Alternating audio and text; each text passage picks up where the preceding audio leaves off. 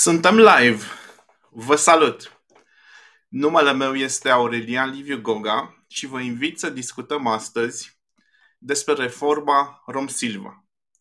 Pentru cei ce nu știu, Rom Silva este o regie autonomă, adică o întreprindere publică aflată sub autoritatea Ministerului Mediului, Apelor și Pădurilor. Care este scopul RNP Rom Silva? Are un scop nobil, spun eu: gospodărirea durabilă și unitară în conformitate cu prevederile amenajamentelor silvice și ale normelor de regim silvic a fondului forestier, proprietate publică a statului, adică a pădurilor aflate în proprietatea statului. Finalul anului 2022 a adus un val de îngrijorare asupra celor ce depind de activitatea Romsilva. În una dintre ședințele de guvern de la finalul anului trecut a fost discutată legea pentru modificarea și completarea OUG-ului referitor la guvernanța corporativă a întreprinderilor publice, adică a modului în care aceste regii autonome sunt conduse. Nu vorbim de o lege ce afectează doar Rom Silva, ci toate întreprinderile publice din România. Vă întrebați cu siguranță de unde acest val de îngrijorare.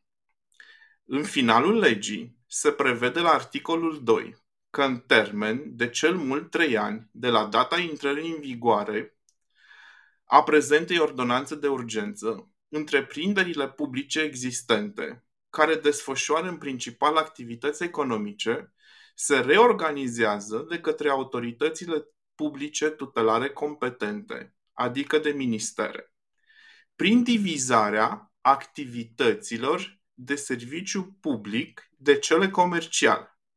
Aici deja cred că v-am pierdut pe mulți dintre voi. Divizarea activităților de serviciu public de cele comerciale vor produce reorganizarea regiilor autonome. Activitățile comerciale divizate vor fi organizate în societăți pe acțiuni sau în societăți cu răspundere limitată, potrivit prevederilor prezentei ordonanțe de urgență. Dar totuși ce înseamnă divizarea activităților de serviciu public de cele comerciale? Obligațiile de serviciu public sunt acele atribuții speciale îndeplinite de întreprinderile publice sau regii autonome pe care o întreprindere privată nu și le-ar asuma din punct de vedere economic în cursul normal al activității sale și care sunt atribuite acestor întreprinderi prin norme legale.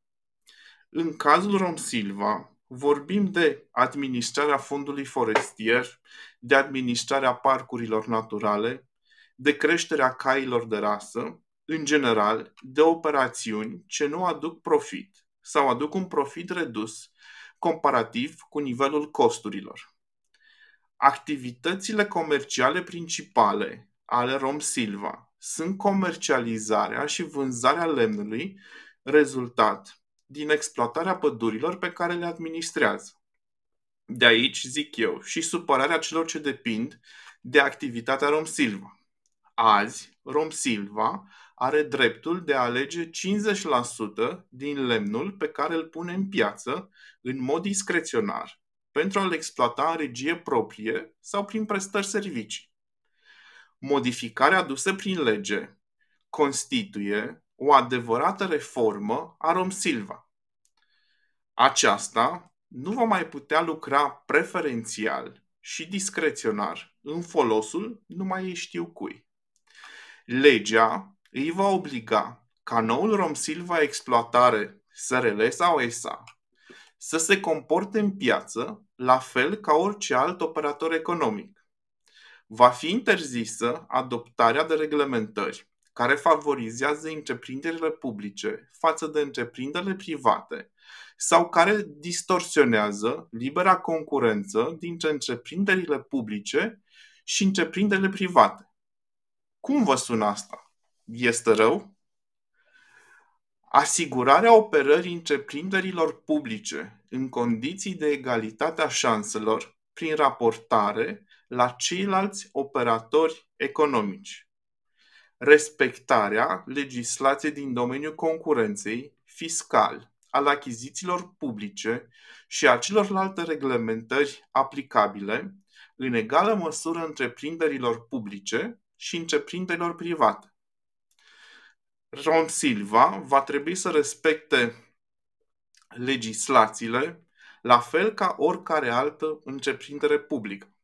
Ce înseamnă asta? Înseamnă că se va modifica HG-ul de funcționare a Rom Silva, se va rescrie regulamentul de valorificare masă lemnoasă.